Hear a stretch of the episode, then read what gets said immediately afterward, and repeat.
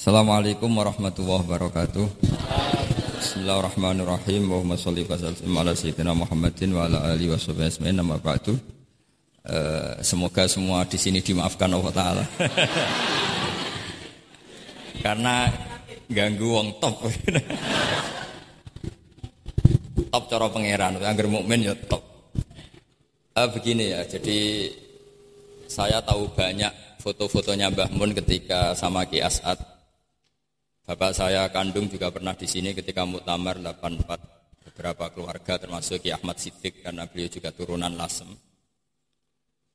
Yang jelas kenangan kita dengan Ki As'ad itu banyak dari bapak, dari guru, kemudian beliau juga ngaji di Stokiri. Saya juga dapat keluarga Stokiri banyaklah hal-hal. Tapi yang saya pastikan memaklumatkan diri sebagai Mahat Ali itu entah keangkuhan, entah jujur, tidak tahu. Karena Ali itu maknanya kelas tinggi. Kelas tinggi itu bisa kelas tinggi ilmunya atau kelas tinggi ya macam-macam. Tapi saya beri contoh. Ini ya, Wahid Wahid kan masih kecil tak panggil Wahid saja. Ini tak beri contoh. Ini kitab Minhajut Tolibin. Ini saya belajar tak takriri sampai seperti ini. Ini bisa dilihat.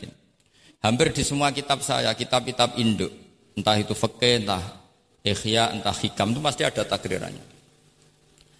Karena tadi saya sudah komplain sama Pak Khairuddin. Keputusan fikih udah ada khilaf itu gak keren gitu saya itu. Karena bawaannya fikih itu khilaf. Saya beri contoh ya. Di sini fikihnya kan diajarkan kan manhaj apa? Fathul Wahab ya. Saya sedikit cerita tentang Fathul Wahab. Dulu indukan kitab fikih itu namanya Al-Um, ya kan? Dikarang katanya, dikarang oleh Imam Syafi'i. Sebenarnya enggak dikarang, diemlakkan. Ini pakai bahasa Mahatali kelas tahqiq. Ya, kalau bahasa umum kan kitab Om di karang Imam Syafi'i itu salah besar. Karena di situ masih ditulis sekolah Imam Munas Syafi'i. Yang benar itu amla alaina Syafi'i diimlakkan oleh Imam Syafi'i ditulis oleh beberapa muridnya. Yang paling masyur kalau kitab Om itu Imam Muzani. Sebenarnya di situ ada Imam Buaiti ada Imam Robi. Tapi yang paling telaten itu Imam Muzani. Sehingga kitab itu dinisbatkan pada Imam Muzani di beberapa om itu juga ada yang di, dengan tanda kutip ditinggalkan oleh Imam Muzani. Disebut Infiradul Muzani Anis Syafi. Kemudian setelah jadi Mukhtasarul Muzani, ini saya tanpa menyiapkan materi loh, karena sebetulnya saya sudah minta Gus Azam hanya ngisi di pengajian umum, karena sudah saya kapok ke sini. Kapoknya itu bukan karena mangkel, tapi nggak ada perkembangan. itu nggak ada perkembangan. Jadi hafal Quran itu keharusan seorang fakih. Baru hafal empat aja diceritakan.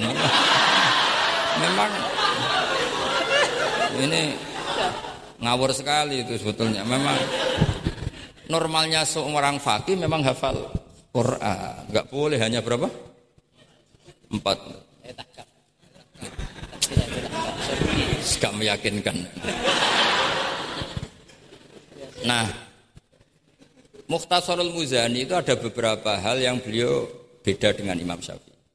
Kemudian disarai namanya kitab Nihayatul Matlab fi Dirayatil Madhab oleh Imam Haromen. Saya punya kitabnya dan tak pelajari.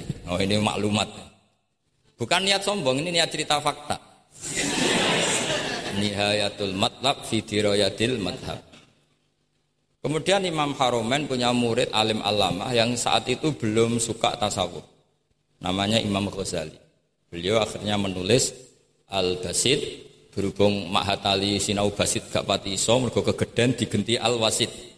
Al-Wasid ya ora pati ini digenti apa? Al-Wajiz. Alhamdulillah kayaknya Pak Khairuddin juga gak punya. Punya kita Wajiz.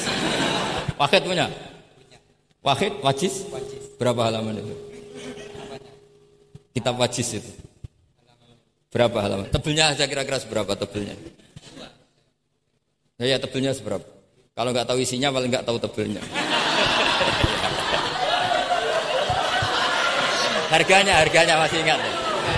Kalau nggak tahu isinya tahu harganya ya. Cetakannya DKI apa apa? Ya. ya, ya ingat dia kalau uang ingat dia. Jadi bawaannya orang nggak bakat soleh itu kalau uang itu ingat. Terus setelah itu diringkas lagi sekaligus ada eh, kritik tertentu, komplain tertentu disebut al-muharram. Jadi memang syaratnya fikih itu harus ada yang komplain karena nggak bisa final. Disebut apa? Al-muharram. Al-muharrar itu ya sudah dinamain al-muharrar yang sudah diteliti oleh Imam Rafi'i. Ada yang komplain lagi ya setengah sarah tapi setengah komplain. Namanya Minhajut Talibin. Minhajut Talibin dikomplain lagi di era Syekh Zakaria Al-Ansari. Dari masdar dengan jamak mutakar salim diganti manhajut. Ya maknanya sama, minhat sama manhat maknanya sama, tolibin jamak mudakar salim, tulab jamak taksir. Jadi asli ini yo coro Jawa mau akal-akalan tok, minhajut tolibin jadi manhajut tulab. Kemudian manhajut tulab itu dikarang sangat ringkas. Sehingga yang baca itu tidak paham. Mu'alifnya akhirnya dengar-dengar kalau anak-anak matahari itu tidak paham. akhirnya terus manhajut tulab disarai sendiri oleh Syekh Zakaria Ansori. Jadi Fathul Wahab. Lu alhamdulillah ya masih banyak yang nggak paham. Padahal sudah sarah. Artinya sarah kan gampang. Ya tidak paham itu bagus kan kita ngaku tidak paham tawaduk daripada ngaku paham nggak paham mendingan ngaku nggak nggak paham kan. Kemungkinannya dua kalau ngaku nggak paham. Mungkin tawaduk mungkin betul adanya. Yang kedua lebih. Eh, nah saya cerita sedikit tentang kenapa fikih itu harus ada dan selalu ada khilaf. Karena itu masalah furu'iyah apa? Saya beri contoh, ini kitab Minhajut Tolibin dan saya punya catatannya banyak. Oh sampai gini, sampai sarah-sarahnya punya. Terus catatannya ya banyak. Saya bangun tidur aja bisa, saking ya saking seringnya belajar. Dan saya alhamdulillah tidak punya masalah ingatan, jadi kadang banyak guru punya masalah apa? Ingatan. Tapi tidak perlu dianggap harus ke mana gitu, ke rumah sakit apa ndak perlu nggak ingat gitu. Misalnya sampai tak kasih tahu, siapa paling pinter jagomu tak bedaan. Yang namanya sujud misalnya, sujud itu apa coba secara lugot? Wat ul jabha alal ardi. Sehingga Imam Rafi'i berpikir sujud itu asal ada wat ul jabha alal ardi ya sahadanya. Dan beliau mengklaim ini saksinya Pak Khairuddin ini wasabe asujud wa aqalluhu mubasyaratu ba'di jabati musallahu. Ya. Beliau hanya mengatakan wala yajibu wat'u yadaihi wa rukbataihi wa qadamaihi fil azhar. wala yajibu. Ini kalau enggak percaya, sama baca? Masih tarakum bisa ya? Coba coba baca. Wala yajibu supaya wat'u yadaihi pakai nada Indonesia jangan nada negara sebelah coba. Wala yajibu. Waruk bataihi wa kodamaihi fil adhar jadi menurut Imam Rafi'i ketika sujud itu tidak harus watul yad, tidak ada watul rubah, tidak ada watul Nah, karena secara lugot yang namanya sujud itu ya seperti itu, watul jab. Dan sujud itu sudah dikampanyakan sedemikian rupa bentuk apa ketertundukan tertinggi yaitu dengan watul jabhat. Artinya posisi kepala di bawah pantat. Tapi terus Minhajut Talibin, padahal Imam Rafi'i ketika ngarang itu menyebut fil adhar dalam kitab Al-Muharrar. Terus kultu kata Imam Nawawi al-adhar wujubuhu. Ya masyur kan karena Imam Nawawi apa Imam Nawawi berdasar riwayat umirtu an asjuda ala sakwati al-humin al-jabha wal yaden warubaten wal qadamin. Saya baca lagi ya umirtu an asjuda ala sabati alzumin apa al jabha wal yaden warubaten wal godamen. Nah, andekan Imam Rafi'i ketua Imam Nawawi, kamu ikut kubu siapa? Nawawi kan? Sekarang oke, okay, berdasar riwayat dan praktek guru-guru kita semuanya seperti itu. Kalau sujud melibatkan tujuh, oke okay, itu berdasar riwayat dan berdasar perilaku guru-guru kita. Oke, okay, secara sanat kita tidak punya pilihan, pasti seperti itu. Ikut guru. Tapi kalau pertanyaannya dibalik, saya ulang pertanyaannya dibalik. Min asbabir riddah itu adalah sujud lisonamin. Kira-kira kalau ada orang sujud hanya watul jabah lisonamin, sudah murtad apa belum? Murtad kan? Enggak, sudah murtad belum? Termasuk murtad kan sujud lisonamin atau di khairillah. Kira-kira untuk murtad syaratnya melibatkan tujuh anggota apa cukup atul jabah?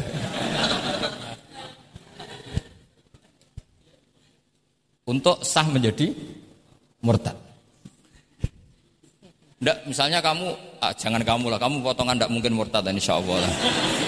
Misalnya ada orang murtad dengan cara murtad yang fi'li. Contohnya apa? Kasujudin lisonamin. Murtad kan, ingat masih ada tiga kan? Itikodi, kauli, fi'li.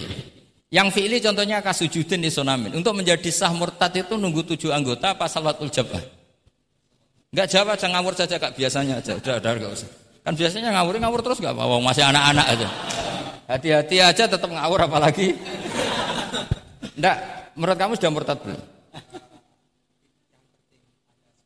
Ya kan murtad kan? Artinya kalau itu sah untuk menjadi murtad, harusnya juga sah untuk menjadi sujud karena sama-sama simbol. Sujud watul jabah fakot ya simbol takzim ke Allah setinggi-tingginya. Kenapa menjadi murtad? Karena ini simbol hormat kepada sonam setinggi sehingga Imam Rafi'i berpendapat sujud itu tidak harus melibatkan anggota tujuh. Ya kira-kira gitu lagi. Makanya tadi saya juga matur Mas Hasan, piye gurumu mbok kanyamu lah, guru keduren. Maca fikih ora ana khilaf iku fikih apa? Ben seru itu harus ada khilaf. Ya ini sama yang baca supaya jadi seksi. Kalau menurut Imam Rafi'i seperti itu. Enggak, ya harus jadi wala ini. Harus Enggak akan keliru. Tadi kan sudah tak baca. Wala yajibu wad'u yadayhi wa rukbatayhi wa qadamaihi fil adhar. Imam Rafi'i di Muharrar terus kultu. Kultu al adhar wujubuhu. Nah, ya kan sama-sama bilang al adhar. Imam Rafi'i bilang enggak wajib ya al adhar. Imam Nawawi bilang wajib ya Al Adhar. Kamu partai Ditutup wallahu alam. Oh.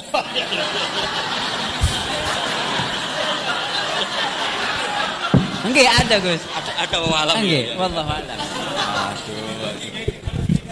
Aduh, ini ini enggak ada penggantinya.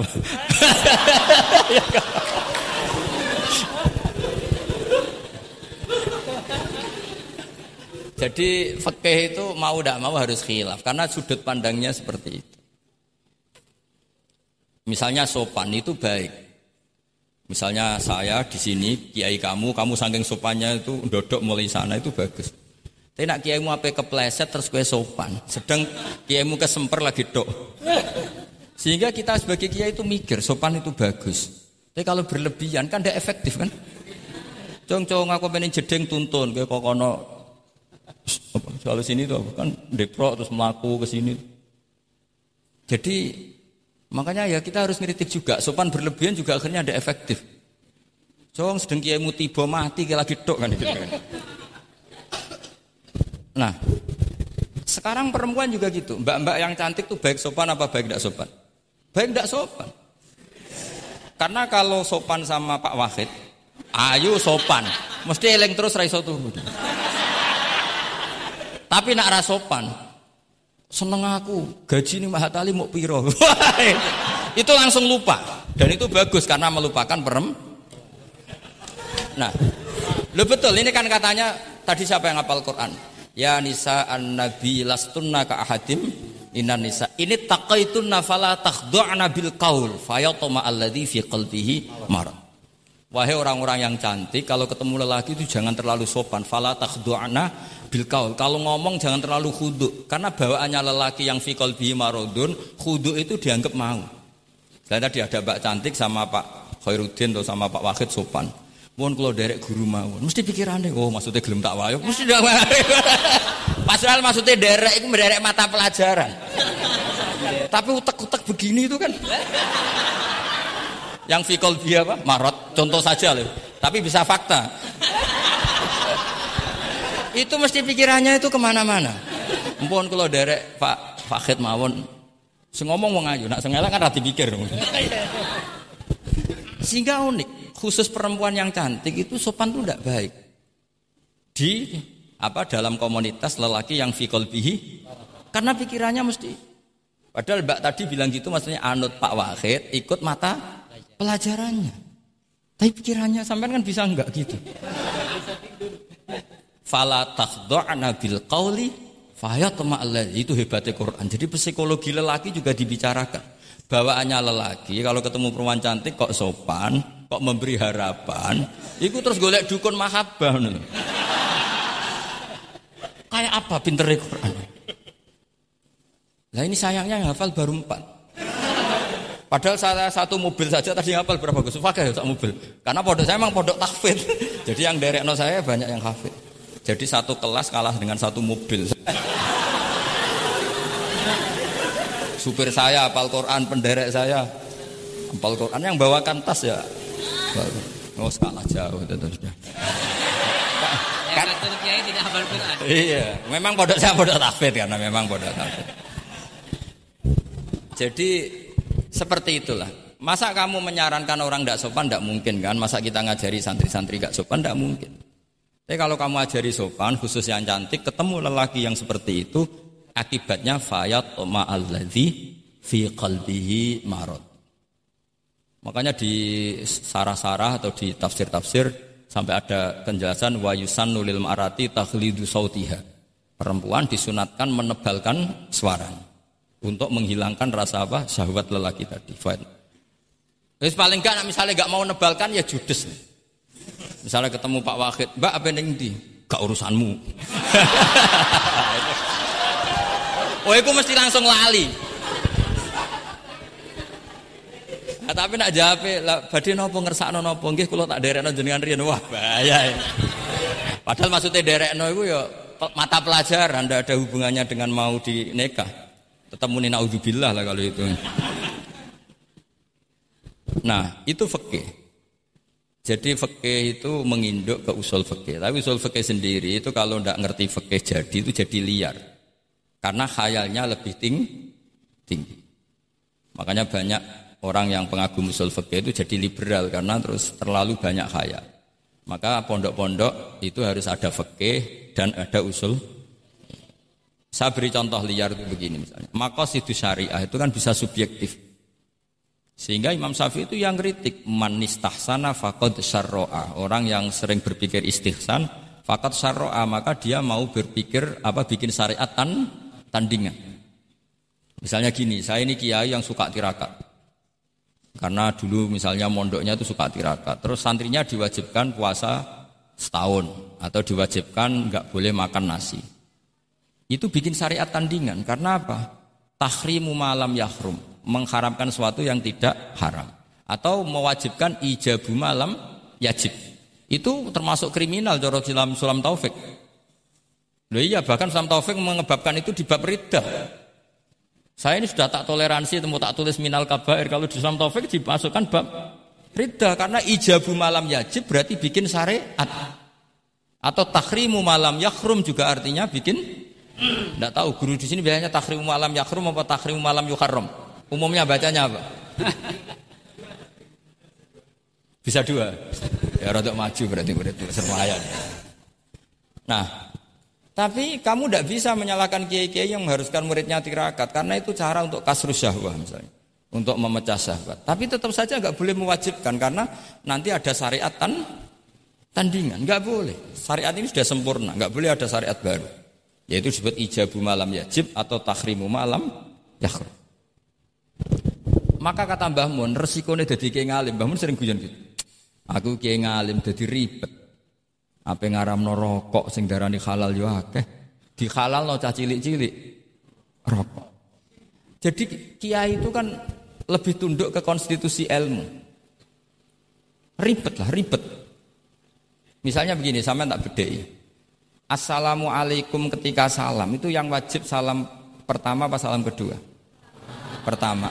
Itu wajib niat mufarokoh apa niat menghabisi sholat atau mengakhiri sholat apa enggak perlu niat? Nah, mesti ulama berdebat. Karena ketika Allahu Akbar bisa Allahu Akbar demo, bisa Allahu Akbar niat sholat. Maka untuk membedakan, lo kan bisa aja kan?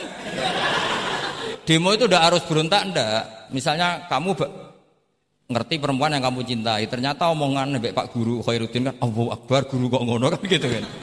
Nah untuk membedakan itu kalau untuk sholat atau untuk takjub diharuskan niat. Allahu Akbar. Nah sekarang salam harusnya juga ada pikiran begitu. Ini salam karena ketemu orang apa salam karena keluar dari sholat? Makanya selalu ada ulama yang berpendapat wajib niatul khurut minas sholat. Karena logikanya kalau Allahu Akbar wajib niat sholat untuk membedakan Allahu Akbar yang wiridan, Allahu Akbar yang takjub, Allahu Akbar yang demo, untuk membedakan itu semua.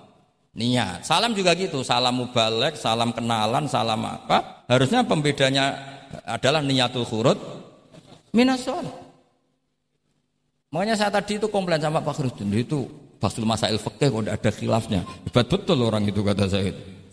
Itu yang putih tadi. Oh yang putri itu. Nah, jadi jadi apa? Kaidah-kaidah seperti itu nggak bisa dihindari. Khilaf-khilaf seperti itu nggak bisa dihindari. Ini saya baca ya misalnya contoh-contoh yang itu mulai apa? Mulai salam ya. Nah, jadi pilihan-pilihan itu misalnya di salam aja anha terus Asani asyar assalam wa aqalu assalamualaikum wal aso jawa kultu al aso al mansur wa annahu wa annahu la tajibu niyatul khurut. Jadi ada yang bilang tidak wajib, mesti artinya ada yang bilang wajib. Karena nah jadi nggak ada pilihan. Setelah ada pembanding itu udah ada. Sekarang begini lagi. Ini yang ulama kadang-kadang yang nyuwun saya wandekan kita ulama itu kadang ra cocok, tapi cocok ra cocok ya harus didengar ini ngaji. Ulama fikih kadang ya sembrono, tapi kalau muni ngono kualat. Saya ngomong aku wae. Nak darani iktidal, menamai iktidal itu ruknun qasirun ghairu maksud. Julus bena sajdaten atau jalsa kan ruknun qasir ghairu itu banyak ahli hadis yang komplain. Ini ngawur betul fukoha itu. Wong rukun kok ghairu maksud. Dan mereka berani bilang itu rukun sing ghairu maksud, kusida lil fasli, hanya dimaksudkan untuk pemisah. Itu kan yo mangkel no, wong rukun kok ghairu. Ternyata ulama itu punya niat begini. Setelah dikatakan ruknun kosir, maka jangan ada pesaing. Yaitu ukurannya apa? Julus jalsah benas sajdaten nggak boleh lebih lama ketimbang tasahud akhir. Tasahud awal sunat tuh jangan ngaji ora khatam. Tasahud akhir apa awal? Akhir berarti sabkul ihsan pinter lah pinter. Iktidal juga ruknun kosirun maka nggak boleh lamanya menandingi kiam lil fatihah. Ya sudah jelas ya. Yang jalsah benas sajdaten nggak boleh menyaingi tasahud akhir yang iktidal nggak boleh menyaingi kiam lil fatihah. Ternyata ulama itu mikir, disaingi ku yo ora enak. Ngene kaya kula saingi Khairuddin yo ora gelem. Ora sombong, disaingi itu ndak enak. Kecuali level ya. Kecuali level. Level ya apal Quran ya 30 juz. Itu Jibril bisa demo ke kamu. Memangnya saya hanya nurunkan ayatul ahkam. enak saja milik. Memangnya selain ayatul ahkam nggak menarik. Itu kalian semua pasti berhadapan dengan Jibril. Coba Jibril nurunkan semuanya apa hanya ayatul ahkam? Kalau saya ketemu kan aman. sana kadang masih belum lengkap Ya iya bahaya kamu itu. Nah, ketika wajib gak mau disaingin, ini ternyata menginduk ke mazhabnya Abu Bakar. Abu Bakar As-Siddiq. Di antara sifat Allah paling keren itu la syarikalah. Di mana-mana zat yang top itu gak mau saingan. Dan itu normal karena memang gak ada yang setara dengan Allah. Suatu saat Abu Bakar itu pulang. Ini nanti saya cerita fakih banyak. Kamu pasti setelah ini tambah pinter, tak jamin. Bukan barokahnya saya lah, barokahnya Mbah Mun, barokahnya Mbah As'ad gitu. Tapi kena ras sombong yang termasuk barokahku lah gitu. Nak, nak kamu tidak sombong. Tapi sombong juga gak apa-apa. Wis biasa salah, orang salah sombong salah liane. Abu Bakar pulang. Di situ itu istrinya menyediakan beberapa makanan untuk sahur. Itu marah besar. Apa kamu mau menandingi Ramadan sehingga puasa sunat aja persiapannya seperti ini? Bahkan sebagian riwayat itu beliau memukuli kidrun, jadi itunya ada yang di yang dirusak lah kira-kira gitu. Ini dengerin betul, nanti akibatnya di fikih. Makanya di fikih apa? Sholat fardu itu nggak mau kesaingan. Sholat fardu wajib kiam liqadirin. Nggak boleh sholat sunat bersyarat begitu. Harus sah kuut meskipun ma'al kudroh. Karena fardu itu nggak mau kesaingan. Jadi fardu ya rada egois kira-kira gitu. Nah, mesti sama lagi kerungu iki gitu. Maksudnya sering roh hukumnya tapi baru tahu logika ini. Lho aku ora suudon yakin yakin. Yakin. Karena fardu itu nggak mau poso fardu wajib tabyitun niat. Nginep non niat mulai malam. Poso sunat. Tidak. Ketemu jam 9 kamu belum makan, belum ada dukhulu syai'in fi jawfika. Terus niat puasa sah enggak? Sah. Ada bedanya enggak fardu sama sunat? Ada. Salat fardu wajib itmam. Puasa wajib wajib itmam. Puasa sunat amiru nafsi. Wah puasa sunat kok bojo lagi apian bisa kamu batalkan. Tapi nak puasa fardu, oh sanksinya berat. It kurokobatin sampai ya siamu sehari ini apa? Mutatabian. Terakhir itamu sitina. Tapi kalau puasa sunat, Amiru nafsi, kamu terus gak monggo, ndak terus ndak. Intinya fardu itu nggak mau, nggak mau disaingin. Nggak mau disaingin. Berarti itu fardu egois ya kata saya. Nah, Abu Bakar sampai begitu.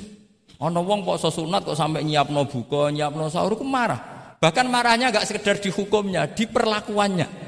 Kamu itu memperlakukan puasa sunat aja kok kayak memperlakukan so fardu. Hanya di menunya, di persiapannya. Dan ternyata Imam Syafi'i benar, ternyata di hukumnya juga harus beda. Misalnya tadi, qiyamul qadir fil fardi wajib qiyam. Tapi kalau sholat sunat, boleh kuut walau ma'akul kudroh alal qiyam. Jadi ini ulama. Ini perpaduan usul fikih dan fikih. Jadi fardu itu ya agak angkuh lah kira-kira gitu.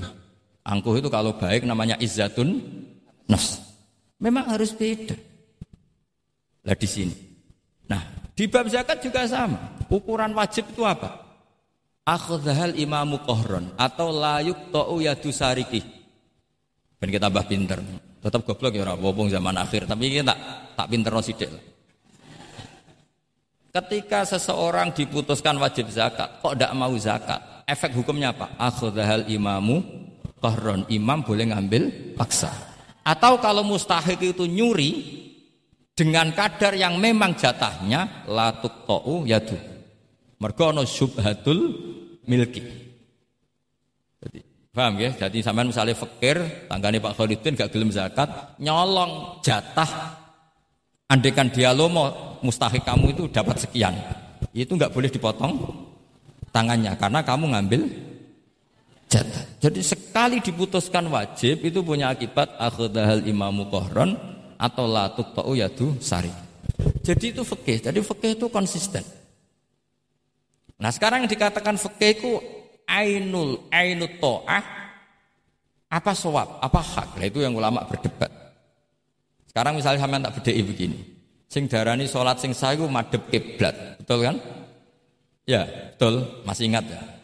Sekarang madep kiblat itu menjadi baik karena nurut Allah apa karena madep kiblat?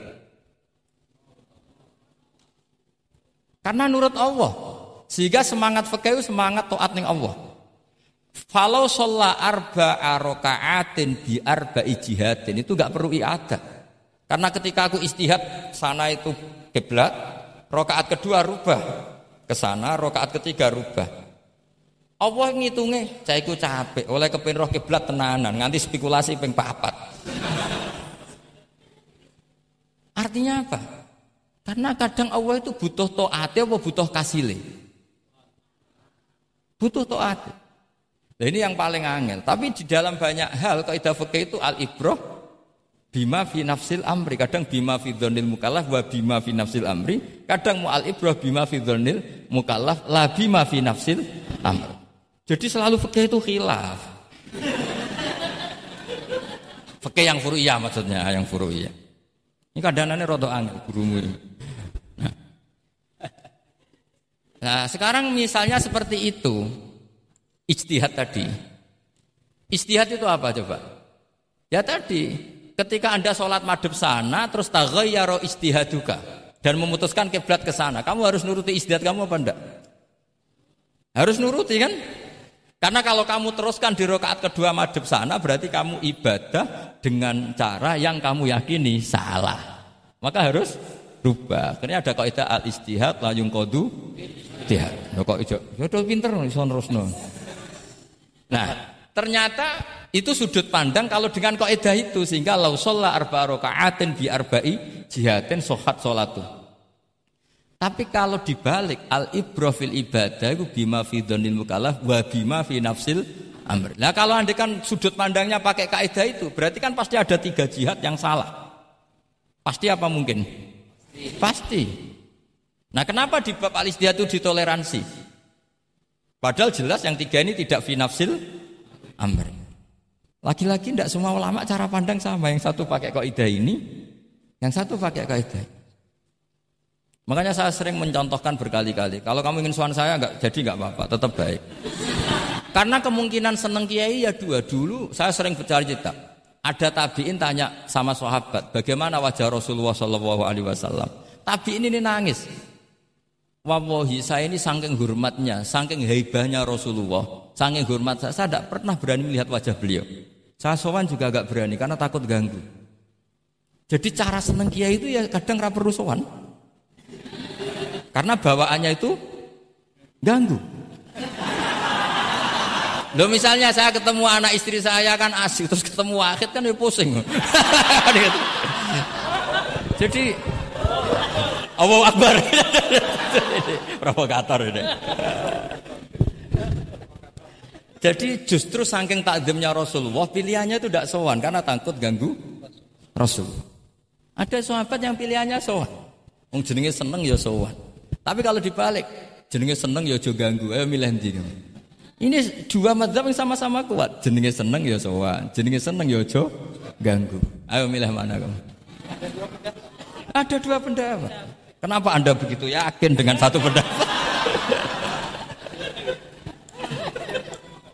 di Furu'iyah, saya ulang lagi di di Furu'iyah. Ya, bukannya maklum nanti Jadi tidak gampang. Sholat pakai pakaian resmi begini itu bagus. Pakai jubah, kamis, atau pakai hem, pakai sarung itu bagus. Tapi andekan Nabi selalu sholat demikian, itu bahaya. Saya ulang lagi bahaya. Bahaya bagi syariat ini. Ini saya niat ngajarin gurunya, bukan anak-anak. Suatu saat Jabir bin Abdullah, kalau kamu baca lihat di bab sholat di Bukhari atau di kitab ilmi ilmu fi sholat maksudnya. Itu Jabir bin Abdullah itu pernah datang ke masjid pakai gamis, pakai baju resmi, imamahnya dicopok, kamisnya dicopok. Semua dicopot terus sholat hanya pakai sarung tok, izarin wahid. Terus akidan torofaihi ala atikihi. Ini kayak orang kuno, sarung satu di kalian. Akidan torofaihi ala atiki terus dia. Geger sohak tabiin, kan ini era tabiin. Geger tabiin. Ungdur ila sahibi Rasulullah, lihat tuh sahabatnya Nabi. Sholat kok model kayak gitu. Ketika Pak Khairuddin sudah sholat dengan segala penampilan, jubahan, terus pakai imamah, dehem dari belakang, orang minggir semua sudah sudah top lah pokoknya, sudah top pokoknya. Ini sahabatnya Nabi. Terus ketika sahabat mulai dan Yun Sewu, beliau ngendikannya agak kasar. Saya melakukan ini, saya cek nanti di Bukhari. Kalau ada Bukhari juz satu ambilkan, nanti bacakan. Apa cukup nanti tanya gurunya? Tanya saja nanti ya. Kalau lima menit menemukan berarti dia sudah paham. Kalau ngasih waktu satu hari masih cari-cari berarti. Ukurannya gampang. Kalau saya setengah menit langsung ketemu.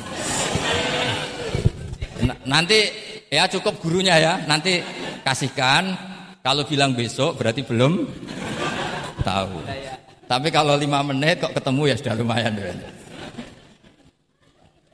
Kata Jabir bin Abdullah, saya melakukan ini liaroni al ahmak misluk. Keras sekali. Saya melakukan ini supaya orang ahmak kayak kamu itu tahu. Ahmak itu terjemahnya nggak usah diterjemah. Yo play jahil atau teman akrabnya apa? Jahil, jahil yang agak kebablasan itu namanya apa? Ahmak. Jahil yang ya sudah seperti itu. Ternyata itu berkahnya masya Allah sampai sekarang. Beliau terus ngendikan, roa itu Rasulullah sallallahu alaihi wasallam hakadha, akidan torofai izari ala atiki.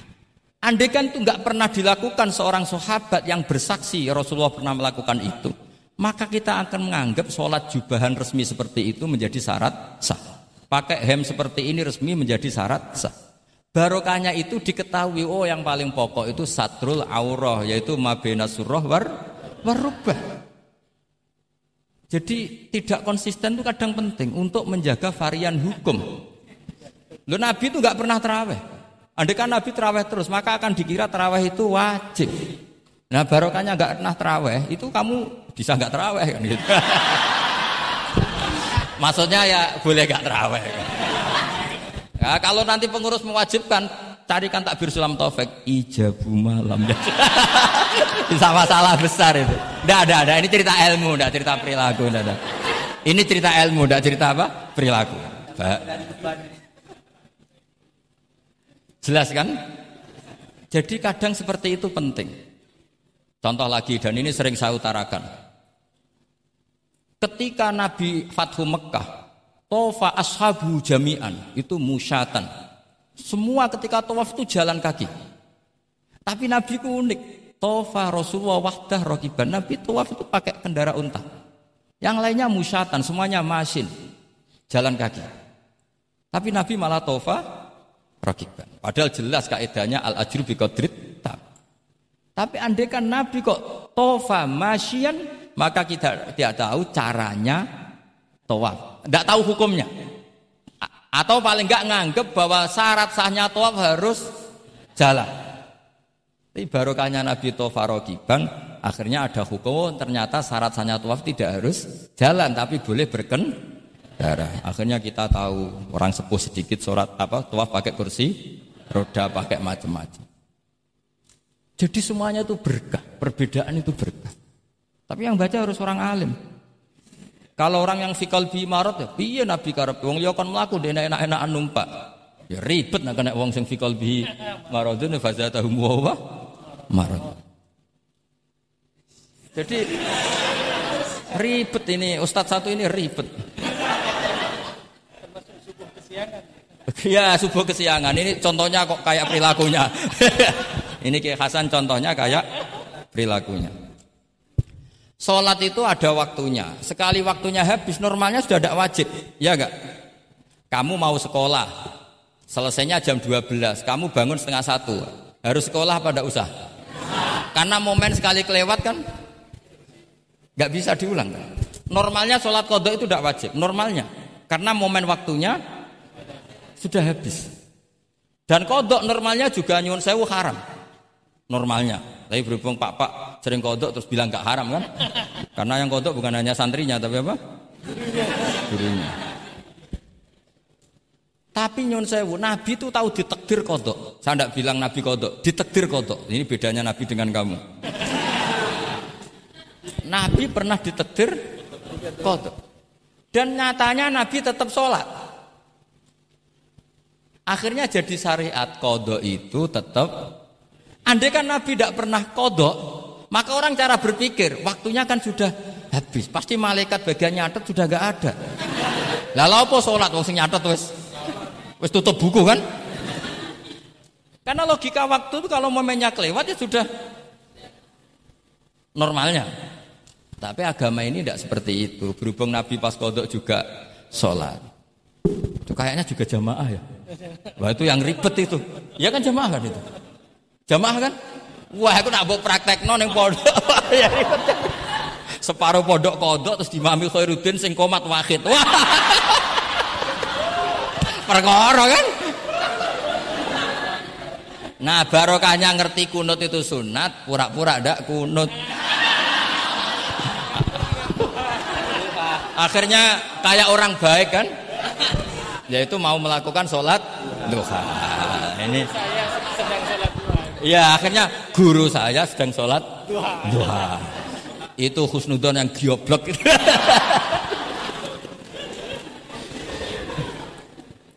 jadi lah itulah yang jadi analisis usul fikih. Jadi semuanya itu ada analisisnya. Saya ulang lagi semuanya itu ada. Yang jelas itu di antara pantangan Islam itu ijabu malam yajib dan tahrimu malam yahrum. Karena manis tahsana fakod syarro'ah. Dan Allah itu gak suka ada syariat tandingan itu gak suka. Karena bahaya kalau semua orang istihsan bahaya. Saya pernah ini cerita, ini cerita nyata. Ada pengurus yayasan yatim piatu yang sehat, saya ulang lagi yang sehat. Sehat yayasannya, sehat apa keuangannya, sehat perilaku. Datang ke saya minta doa, minta nasihat. Normalnya kan saya puji, tapi saya dingin saja. Saya bilang yayasan yatim piatu itu bagus, tapi lebih bagus lagi kalau dibiarkan. Karena anak-anak yatim ini kan milik keluarga. Setelah bapaknya mati, biasanya mbahnya ngerawat, Pak D, Pak Leknya terawat. Nah, dengan kamu ambil ke yayasan itu, dia tercerabut dari keluarga. Satu, Anda jangan merasa perilaku Anda atau solusi Anda atau amal Anda lebih baik. Bisa saja kalau di keluarga lebih Tak beri contoh, nak yatim di kampung saya ini gendut-gendut karena dulu Pak D, Pak Aliknya, mbahnya tidak pati sayang, barokah yatim sayangnya berlipat. Terus kedua, barokahnya di rumah makannya bebas. Kalau di yayasan kan harus pakai jam. Mana seneng cah cilik makan di jam. Jadi biar ya nah ini lagi-lagi khilaf. Yang setuju yayasan yatim, yang sehat loh kalau yang nggak sehat memang kita ada cocok. Yang sehat bayangkan yang sehat. Itu saja ada masalah. Karena tadi anak ini kan bagus, makanya Mbah Mun pernah dawuh. Ya yayasan yatim piatu itu ya tapi gak oleh bocah tercerabut songkok keluarga. Nah ini kalau kita mentasrek itu semua anak diambil terus gak tahu pak D-nya siapa, mbahnya. Meskipun ditulis, tapi kan nggak semudah itu ingat kalau hanya sekedar di catatan dokumen kan. Tapi kalau dibiarkan di keluarga ngundang Pak D, Pak Le, Mbah dan sebagainya. Jadi nggak bisa, nggak bisa misalnya kamu bahas masalah gimana hukumnya mendirikan yayasan yatim piatu. Kamu bilang sunat mutlak, nggak bisa karena di sini ada unsur tadi. Kak sampean mondok ini sunat apa enggak, Pak Pak mondok? Ya bisa wajib, bisa sunat, bisa haram. Karena yang haram misalnya gini, kamu di kampung kamu itu andalan, tidak ada orang baik kayak kamu, tidak ada yang bisa ngaji kecuali kamu. Enak-enakan mulang neng pondok, mergo keren timbang mulang neng kampung, mau wong telu. Makanya Mbah Mun kalau guyon sama saya masih ingat betul lagi. Jadi kiai yo latihan ha. Aku tahu keliru kata Mbah. Tak pikir keliru apa? Anak perainan ditanya Mbah Mun, "Cung perainan kok neng pondok?" Mbah Mun sempat kusnudon kayak cah sregep, wong perainan kok ndak pulang. Ternyata, lu perainan kok neng pondok, Cung, kok sregep temen. Mboten Mbah nate ngomah kan ngarit. Ternyata. Jadi khusnudzon tuh kadang itu. Semenjak itu bangun kalau ada perinan cung mulai cung ben kenal wong tuamu. Jadi malah dibalik. Iya kan kalau kelamaan ke pondok kan nggak roh asal usul orang tua sehingga tidak punya empati, tidak punya kasihan kan. Orang tuanya berjibaku ngarit apa apalah kerja kerja apa. Nah ya, artinya terus kamu tidak bisa. Semua santri yang perenan tidak pulang berarti santri baik. Sebetulnya tidak mesti juga. Santri takut ngarit kan gitu. Ini namanya sudut pandang gitu. Jadi jadi masalah-masalah furu'iyah itu tidak bisa tidak seperti itu. Nah, sehingga kita tahu di kitab mahali atau di kitab beberapa kitab fikih mesti kaul awal, kaul sani, kaul salis dan sebagainya. Karena ini masalah sudut pandang. Wali nikah misalnya. Wali nikah itu kalau fasek sah apa enggak? Wali mujbir. Ada ulama yang mengatakan kalau wali mujbir fasek tetap sah jadi wali. Lika mali syafakotih. Karena seorang wali ini pasti sangat sayang. Meskipun fasek dia orientasi tentang anaknya tetap bagus. Ada yang bilang enggak. Kalau fasek harus dicabut hak walinya. Di mana-mana orang fasek sudah error. Jangan-jangan karena dia pemabuk atau karena dia tukang judi, pikirannya dapat menantu yang kaya meskipun tukang judi. Bahaya ini kalau diberi hak wilayah atau hak wali. Makanya ulama mengatakan sekali fasek dicabut. Nah ya yang satu memandang umumnya orang tua meskipun fasek tetap likamalis. Tapi kata siapa di sosial itu mesti semua orang begitu apa tidak mesti? Tidak mesti. Makanya kalau saya ini mengatakan cabut saja. Li'annahu la yu'manu ayaddu'aha inda fasikin misli. Karena siapa yang bisa menjamin kalau dia tidak mengawinkan putrinya dengan orang fasik yang sejenis.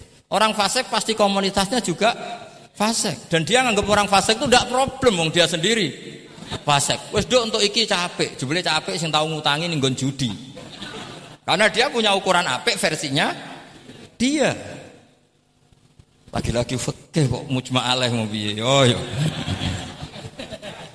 Yang furu'iyah maksud saya yang furu'iyah. Iki pinter toh cukup ya? Sudah 45 menit. Mohon ngoten mawon. Assalamualaikum warahmatullahi wabarakatuh. Satu mungkin. Ya, uh, mungkin satu ya putra dan satu aja ya putra dan putri. Ya, enggak satu saja Gus. Oke, Bismillahirrahmanirrahim. Uh, terima kasih mungkin yang tadi perlu di saya berikan catatan. Oh ya catatan pinter ya. Ya. Uh, saya ingin beri catatan uh, bahwa kita tadi sudah dapat kalau fikih itu karakternya adalah khilaf. Jadi kak Ya yang yang furu'iyah lah. Yang furu'iyah. Oke oke. Yang furu'iyah karakternya hilaf sehingga kita harus terbiasa berbeda. Dan soal tadi kesantunan, kesopanan itu orang ekspresinya berbeda. Kadang kita salah ketika kita mengkritik, kadang ketika kita berbeda pendapat kita lalu dianggap tidak santun. Padahal ulama-ulama kita soal urusan furu'iyah itu hal yang biasa. Termasuk bahkan mungkin yang tadi sering dikali dikutip oleh Gus Baha uh, manis tahsana fakot syarro'a bahwa itu adalah kecaman dari Imam Syafi'i. Mungkin Gus Bahak perlu uh, saya tidak tahu ya. Ini tag ini sudah sampai atau tidak kepada beliau. Ya. Saya bacakan tagnya. Saya saya saya harus baca kalau ingatan tidak sebaik beliau saya. Tapi kalau catatan saya lebih, lebih baik mungkin. Fawatihur Rahamut Qala Syekhul Akbar Inna maksudah syafi'i min qawlihi man istahsana faqad syarra'a hada madhul mustahsin. Wa arada anna man istahsana faqad sara bimanzilati nabiyyin dhi syari'atin wa atba'u syafi'i lam yafhamu kalamahu. Saya tidak ingin mengatakan beliau tidak paham. Mungkin tag ini enggak sampai. Ala wajih hada wallahu a'lam.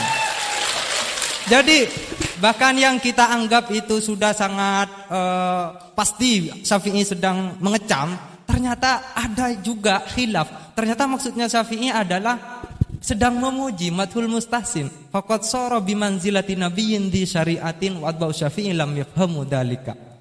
Walaupun wallahu a'lam. Ya, tapi kita poin-poin saya adalah akui bahwa ada perbedaan, gitu kan. Oke, silakan saya beri pertanyaan satu saja. Oke, mungkin Ustadz Herudin bisa menentukan siapa? Saya Jaya yang menentukan. Oke, Lutfi, bu, mohon maaf bukan soal berkualitas tapi dia lebih dulu sampai di sini karena dekatnya. Dipersilakan.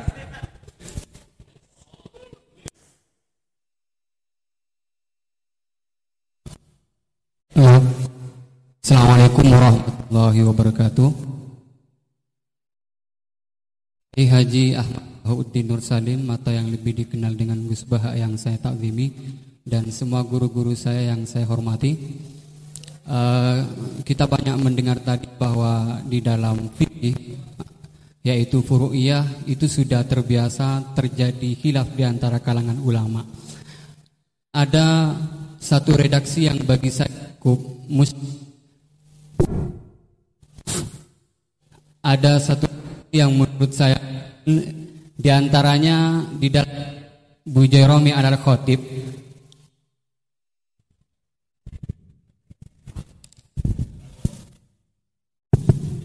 Loh. Di antaranya redaksi yang terdapat dalam kitab Bu Jeromi al-Khatib dan ini juga dikutip di dalam kitab Yanatut Tolibin ketika membahas soal apakah ad-dukhon itu dapat membatalkan puasa atau tidak. Dukhon yang dimaksud di sini adalah dukhon yang masyhur dengan kata at-tutun atau tembakau atau dalam konteks sekarang mungkin rokok. Uh, itu kan ulama sebetulnya berbeda pendapat bukan hanya dalam apakah membatalkan puasa atau tidak, bahkan hukum rokoknya aja ulama sudah berbeda pendapat. Tetapi kemudian ada redaksi yang menarik bagi saya cukup muskil yaitu beliau tiba-tiba mengatakan begini, La'anallahu man ahdathahu. Semoga Allah melaknat orang yang memproduksi rokok. Itu penting digarisbawahi. La'anallahu man ahdathahu. Man ahdathahu bukan manis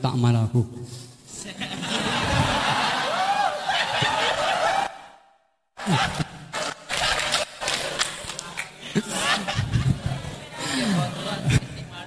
ini cukup kriminal karena ngomongnya di dalam pesantren yang cukup itu menjadi uh, di negara Indonesia.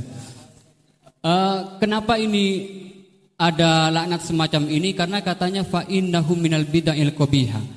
Tetapi maksud saya, kenapa ulama ini sampai melaknat padahal uh, hukum rokok itu saja merupakan furu'iyah yang memang sudah sewajarnya terdapat hilaf.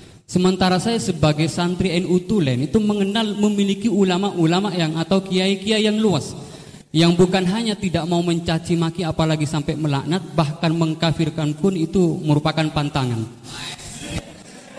Sehingga pertanyaannya ini unik setelah saya cek juga ada dalam kitab Kasyifatus saja yang kita tahu itu pengarangnya orang Indonesia. Walaupun mungkin NU belum hadir pada saat itu. Uh, jadi pertanyaan saya untuk redaksi ini apakah dalam syariat Islam atau fikih utamanya itu memang ada pembenarnya melaknat orang lain atau dalam tanda kutip mendoakan orang lain jelek. Mungkin hanya itu. Terima kasih. Assalamualaikum warahmatullahi wabarakatuh. Ini jam berapa?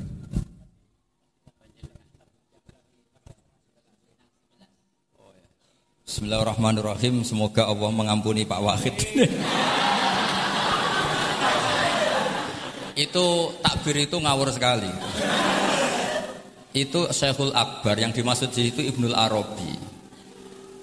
Itu termasuk statemen sing mimma yuhaddaru bih. Jadi yuhaddaru anhu. Termasuk fatwa-fatwa yang orang harus menghindari. Apalagi itu justifikasinya wa atba usyafi'i layah bamuna.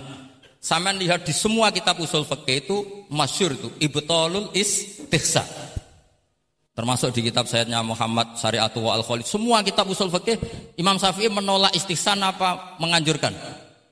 Menolak. Sekarang keyakinan orang banyak Imam Syafi'i menolak dengan satu orang Imam Syafi'i memuji. Jumhur versus wahid satu orang. Doakan ya semoga Allah memberi tobat. Loh saya tuh tahu betul itu.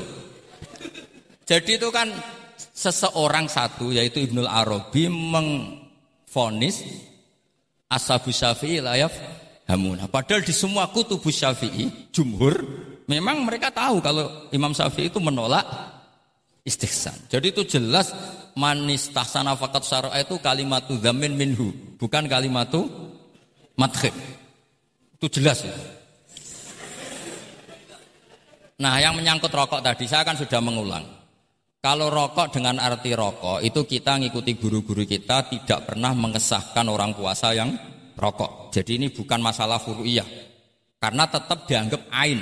Jadi ini saya sendiri secara pribadi dan kalian harus setuju karena anut guru-guru kita, kita tidak akan mengesahkan orang puasa merokok.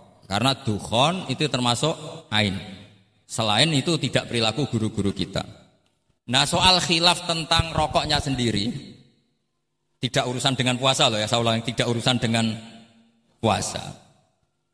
Itu karena memang tadi malam yadul kan al aslu fil asya al ibahah kan malam yadulat dalil ala takrim. Jadi ya taruhannya halal dulu, tapi tidak urusan orang puasa, saya ulang lagi loh. Ya. Karena yang salah paham ruwet. Nah, kalau masalah laknat tadi, laknat itu ibaratun anil bukti. Jadi tidak laknat itu tidak harus yang orang itu harus kesampaian lah kira-kira. Jadi kalau sampean tanya hukumnya melaknat orang mukmin gimana? Jelas di sulam taufik laknul mukmin itu tidak boleh. Tapi manusia itu tidak cukup punya bahasa untuk mengekspresikan kebencian jian atau tidak suka. Kadang-kadang spontan terlontar kata apa? La la'anahu. Jadi itu hal-hal yang bawaan sabkul lisan. Itu kan sama dengan orang-orang Arab bilang la wawah, la wawah. Karena nggak bisa dihindari. Makanya di bab tolak, dengerin ya bab apa? Ketika seorang suami marah sama istri terus bilang gini, lasti bisa jadi, kamu itu tidak istri saya. Itu tidak dimasukkan sorry tolak. Tapi masih dimasukkan kinayat tolak. Karena maksudnya lelaki ketika sadar tadi, kamu seperti ini tidak seharusnya. Seakan-akan perilaku kamu tidak perilaku seorang istri. Sehingga itu tidak dimasukkan sorry tolak, tapi dimasukkan padahal kalimatnya jelas, kamu tidak istri saya. Tapi itu kan bawaan emosi. Itu kan seperti kiai baru duko, orang santriku nak sing penggawainya kodok. Nah sekali-kali kiai ini takut. Terus kalau santri ini tiang lintu, yo orang ngawur ya. Karena ya ora trimo nak santri dipek wong liya kan gitu. Pasti juga gak terima kan kalau diakui orang lain. Sama ketika kamu marah sama istri kamu, istri kamu cantik, lasti bisa jati. Terus bojomu takut. Berarti aku bojone wong, yo aja ngawur. kan Yeman juga kan? Eman kan? Jadi eh, makanya di selalu di semua hukum itu selalu kalau masalah ungkapan kalimat itu eh, kira-kira yang mirip layu akhidukum wa billahwi fi aimanikum karena bawaan-bawaan kalimat spontan itu pasti ada. Makanya dulu ada sahabat yang nyuwun sewu Nabi ngendikan papa gitu terus agak terganggu itu padahal Nabi ngendikannya ya ya spontan tapi tidak sampai laknatullah. Akhirnya Nabi, "Ya kamu tidak usah susah." Fa'ayul muslimina adaituhu aw sababtuhu aw syatamtuhu wa laysa dzalika ahlan wa laysa ahlan lidzalik apa fat'al dzalika kafaratau wa zakatau wa ajr. Jadi apa ya bawaan spontan itu pasti ada. Ya saya ulang lagi ya, ini yang kembali ke takbir tadi. Itu bahaya betul tuh. Jadi Ibnul Arabi itu termasuk tulisan-tulisannya mimma yuhadzaru anhu. Ya, pernah dengar toh? Lah yang dimaksud Syekhul Akbar itu kan Ibnu Arabi kan? Saya sangat tahu. Jadi ukurannya itu jumhur. Semua ulama usyafi'iyah, semua al-usuliyun itu mesti menceritakan apa? Imam Syafi'i tidak percaya atau tidak setuju ada istighsa. Masa orang banyak ini kamu salahkan demi statement orang satu. Idza talafal jumhur wal fardu kuddima jawab. Ya, semoga ini tobat. Enggak ya, enggak apa-apa. Tapi memang bagus lah. Artinya dia mengungkapkan takbir sudah bagus. Lumayan lah, cara ukuran itu. Tapi ya musuhnya jangan saya, tetap.